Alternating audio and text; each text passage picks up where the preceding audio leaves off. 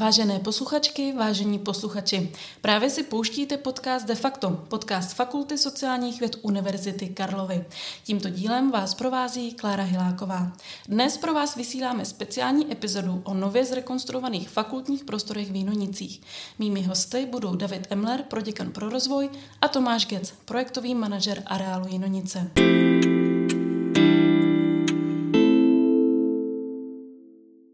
Já už v našem podcastovém studiu vítám Davida Emlera, proděkana pro rozvoj, se kterým si budu povídat hlavně obecně o koncepci celého projektu. Pane proděkane, dobrý den a vítejte. Dobrý den a děkuji za pozvání. Na úvod, než se začnu ptát, tak jenom doplním, že spoustu těch dotazů, které tady dnes zazní, tak zaslali samotní studenti i zaměstnanci přes formulář. A jeden z takových dotazů je hned ten první, který položím. A to, jestli budova A je vlastně černá stavba, respektive ten dotaz, dotaz byl položený tak, že fakulta stavila bez stavebního povolení. Tak to můžeme asi hned vyvrátit. Pojem černá stavba je hovorový výraz, který se používá nebo používal, když to soused vedle vaší zahrádky přehnal, navozil si tam tvárnice a postavil si tam tu garáž bez toho stavebního povolení. To je samozřejmě v případě veřejné instituce, jako je Univerzita Karlova, naprosto vyloučeno. Jenom pro představu, ty rekonstrukční práce stály přes půl miliardy korun. Obnášelo to samozřejmě spoustu, spoustu rozsáhlých administrativních úkonů, stavebních prací a tak dále, a tak dále. Je naprosto nemyslitelné, že by to bylo samozřejmě bez povolení. Bohužel nastala komplikace, kvůli které je kolaudace té budovy a provoz vlastně té budovy zpožděný. Tak ta, ten problém vlastně nastal v loňském roce, protože správní soud rozhodl, že došlo k porušení vlastně předpisů ze strany úřadu. To znamená, nebylo to na straně investora, nebylo to na straně univerzity, ale bylo to ze strany úřadů, takže bylo odebráno právo stavby, jinak řečeno prostě musíme zopakovat ten proces a kvůli tomu vlastně ta hotová budova, která je vlastně hotová, připravená k používání, je v tomto okamžiku zakonzervovaná, tak není přístupná ani zaměstnancům, ani studentům.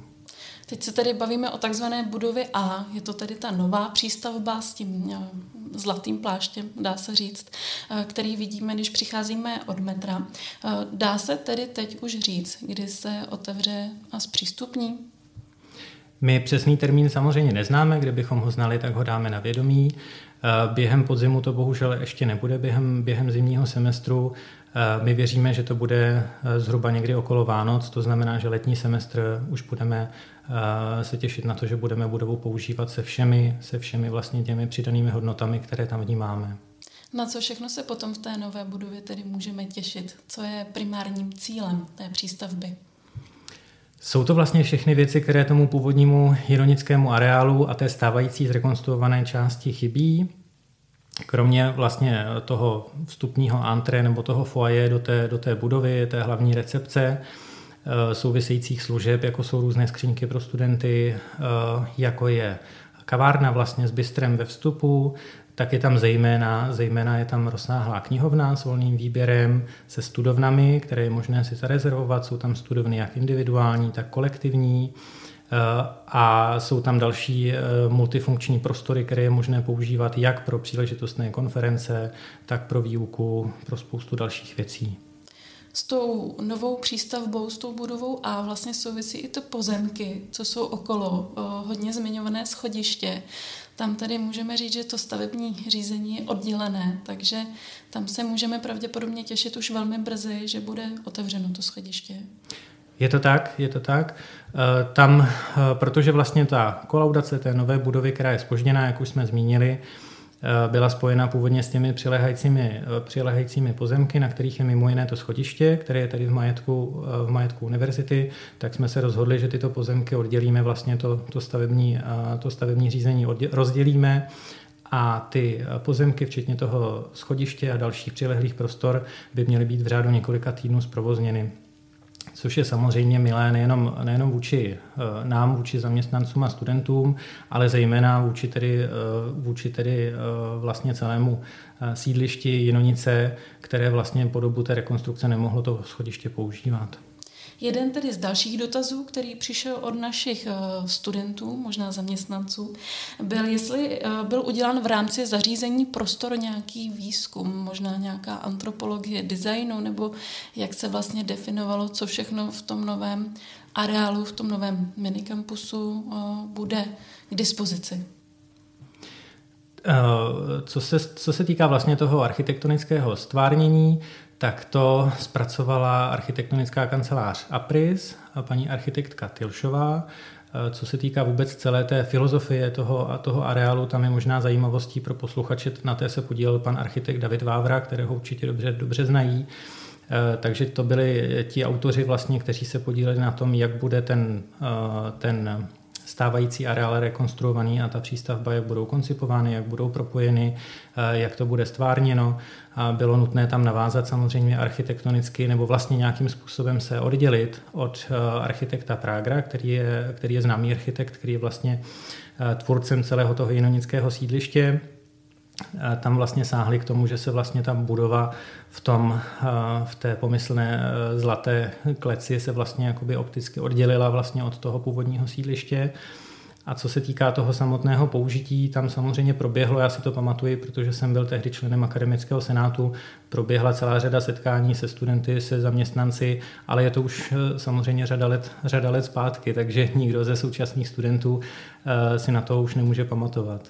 Co souvisí tedy ještě s těmi vnitřními prostory, a je to teda mimo jiné tak jeden z dalších dotazů, který nám přišel skrz formulář, bylo vlastně, proč je to teď, tedy v tuto chvíli hlavně asi, tak sterilní, že studenti by si to rádi zabydleli nebo se i ptají vlastně možná na nějakou uměleckou výzdobu. Tak plánuje fakulta něco takového?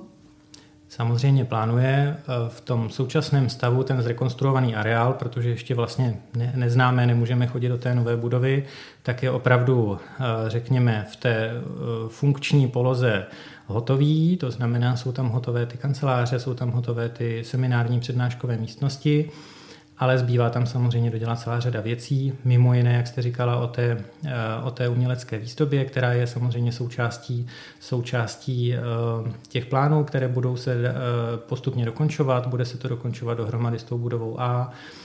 Kromě toho tam bude samozřejmě nový orientační systém, který pomůže lidem v tom poměrně, ne snad příliš rozsáhlém, ale poměrně strukturovaném areálu se dobře orientovat. Budou tam samozřejmě nástěnky postupně instalovány, a to jak pro zaměstnance, pro instituty, tak pro, pro studenty, takže všechny tady ty věci už během tohoto léta budeme postupně doplňovat, takže na podzim si myslím v, v novém zimním semestru dva tisíce dvacet tři dvacet čtyři už uvidíme celou řadu změn, které tam nyní ještě vidět nebyly. Jedna z dalších otázek, a samozřejmě to také vyvolává velké reakce, stravovací zařízení. Proč v tom aktuálním projektu nebyla menza? V tom projektu menza nebyla z jednoho prostého důvodu, a sice, že tento projekt neumožňoval vlastně vybudování nebo rekonstrukci stravovacích prostor. Je tam v té nové budově je takzvaná kavárna, nebo říkáme i bistro, protože to není pouze kavárna, počítá se tam i s tím, že budou jednak vydávána dovezená jídla, jako to bylo ve starých Jinonicích, jako to bylo v té původní menze, která vlastně ne, ne, nevařila, nebyla to vlastně menza, kde se vařilo, tam vlastně byla oficiálně výdejna, ale počítá se tam i s tím, že se budou vařit minutková jídla přímo, přímo na místě.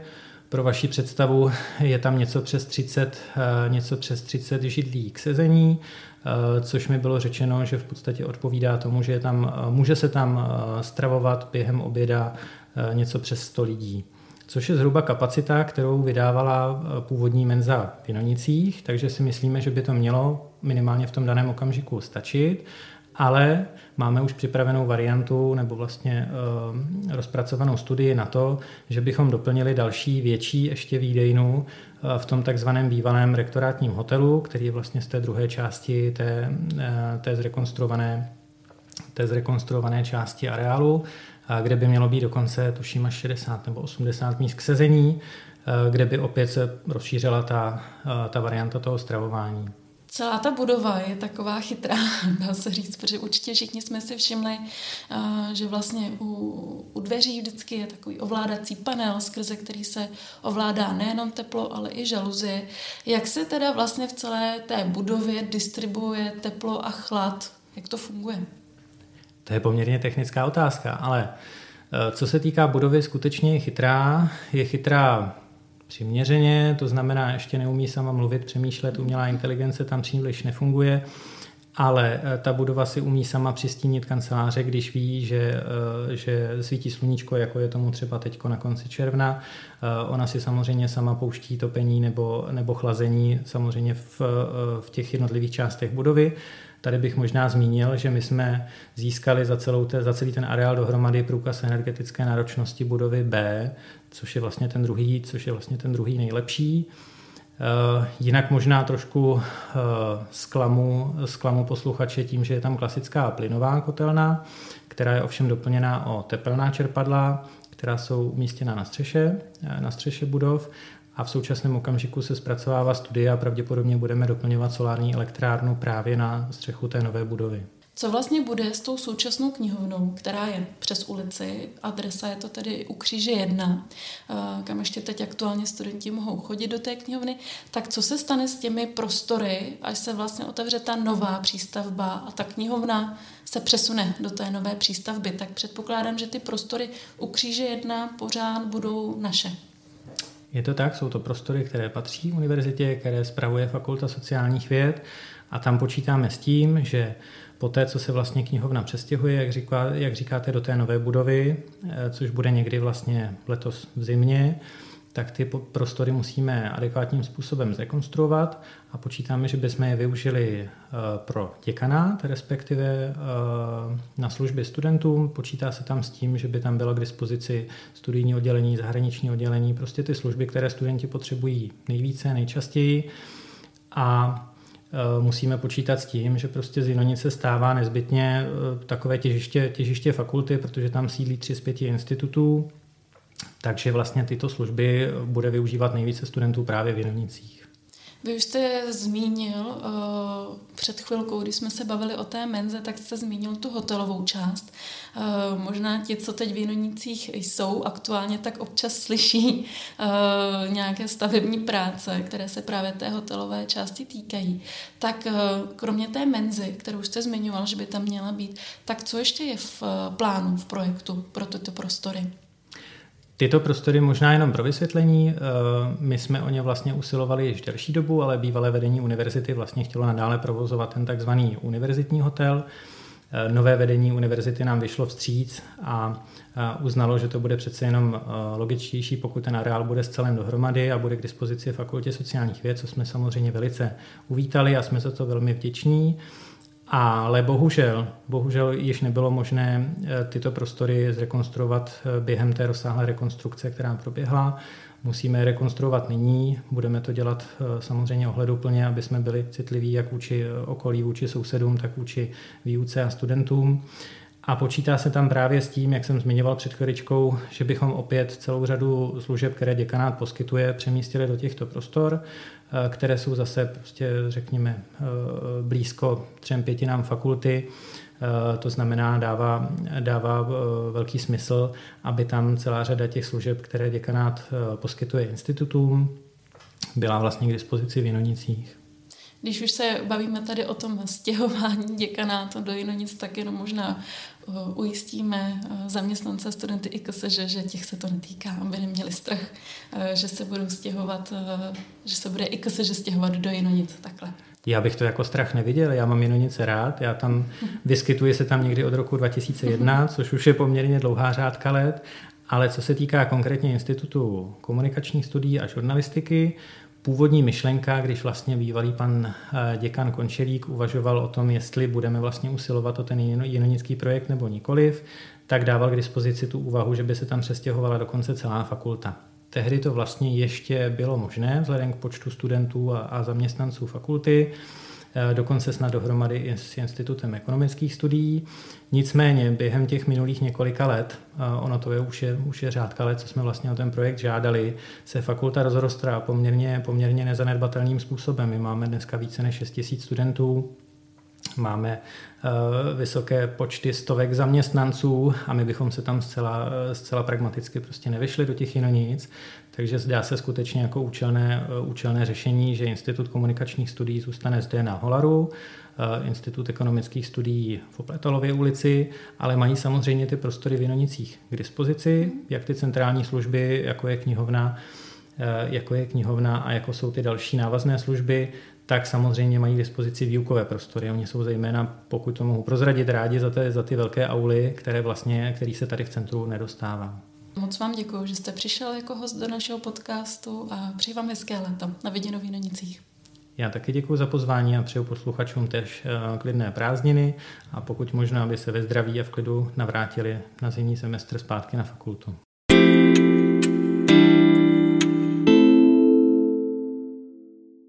Jsme v druhé části našeho podcastu a naproti mně už sedí Tomáš Gec, projektový manažer Areálu Jinonice. Dobrý den i vám. Dobrý den. Co všechno bude v nové budově k dispozici studentům? Co všechno fakulta plánuje, že zde bude? Tak ta budova je od začátku koncipovaná jakoby pro, pro studenty a pro veřejnost jakoby obecně. Takže to máte vlastně vstupní foyer, jakoby ne tak velké, ale trošičku podobně zařízené, jako je třeba vstupní foyer v Národní technické knihovně. Vlevo od vstupu máte kavárnu, tu už ji teďka můžete vidět, už je vybavená. Tu by měli provozovat Koleje a menzy. Potom vzadu máte týmové studovny, což je jeden z trendů v současné době, takže tam jsou dvě, které se dají jako zarezervovat a potom využívat prostě pro toho, jak se kdo, jak se kdo zabukuje, tak, tak tam může být. Jsou pro dvakrát, dvakrát šestnáct lidí. A opatrovíš máte takový koutek na sezení s novinami nebo, nebo jenom jako tak na těch jakoby v šestiúhelnících na sezení. A jsou tam čtyři menší týmové studovny. No a třetí a čtvrté N P jsou studovny. Studovny, knihovny. Takže jako prostory pro studium. Kde tedy budou prostory pro setkávání studentů? Budou zde nějaké coworkingové prostory nebo něco takového? Takhle, pro studenty byla opravdu koncipovaná celá ta budova a ono teďka, já si myslím, že ten prostor lidem chybí právě proto, že on tam sice je, ale zavřený. Tak jako to, z toho pramení ta potřeba a ta vaše otázka. Ta, ta budova A má tři tisíce tři sta metrů čtverečních užitné plochy. A, a má různé, každá, každé patro má svou trošku jinou jako funkci. O, o tom, jakým způsobem se bude přesně využívat to první N P, to přízemí, tak to já myslím, že to bude ještě jednak předmětem asi diskuzí a jednak jako uh, po otevření uh, taky otázkou toho, jak dopadne ten provoz, jak se to usadí. Ale já myslím, že v té budově jako je prostor pro studentů opravdu hodně a o tom způsobu využití se pak dá ještě diskutovat. Ale jako ta budova A je ta, která byla od začátku určena pro studenty a akorát, jakoby, a chápu, že teďka chybí, ale vlastně teďka nejde používat a jakoby to, co vy mi říkáte, je vlastně, že tam ta budova chybí. No, jako chybí, ano. Takže jakoby čím dřív se otevře, tím lépe a já myslím, že pak už je to o využití různých prostor v té budově. Areál Jinonice je bezbariérový. Doplňte prosím, jak je to v celé budově. Když si ho projdete, tak jakoby, jak, jak, se, jak si poznáte na první pohled bezbariérovost? Nemáte nikde prahy, nejsou tam. Výtahy vám pokryjí všechny podlaží, když s nimi jedete. Ano, v každé budově vždycky alespoň jeden výtah jede do minus prvního P P. To znamená, kdyby někdo přijel vozem, tak se z minus prvního P P dostane výtahem kamkoliv. Norma říká, že jsou speciální toalety pro vozíčkáře, jsou tam, protože tím, jak je to nově rekonstruovaný dům, tak se to takhle naprojektovalo. A jediné, co zatím není, ale to není věcí tohohle projektu, ale jakoby souvisejících aktivit Dopravního podniku Praha, který má svůj velký plán na všechny stanice metra, které postupně spravuje, tak je, že když jedete od metra, tak tam jedete relativně krkolomnou cestou do toho areálu. Ale jako výtah, který by jel z metra až, protože on bude zastavovat na více úrovní, tak ten bude, až ho naprojektují, až vysoutěží dodavatele, až, až ho postaví, to znamená nejdřív v roce dva tisíce dvacet devět. Jako pak ten areál bude opravdu úplně bezbariérově přístupný i z metra. V rekonstruované budově, tedy té, která je už je zpřístupněna, je i nyní prostor pro ohřátí jídla. Kde konkrétně to je? Ano, tam je vymezený prostor. Teďka za velkým sálem je takový půloblouk směrem na západní stranu, jakoby směrem ven, a to je místnost, která se říká C sto osmnáct, a to je vlastně prostor pro, pro přípravu kávy a, a dalších věcí pro případné konference.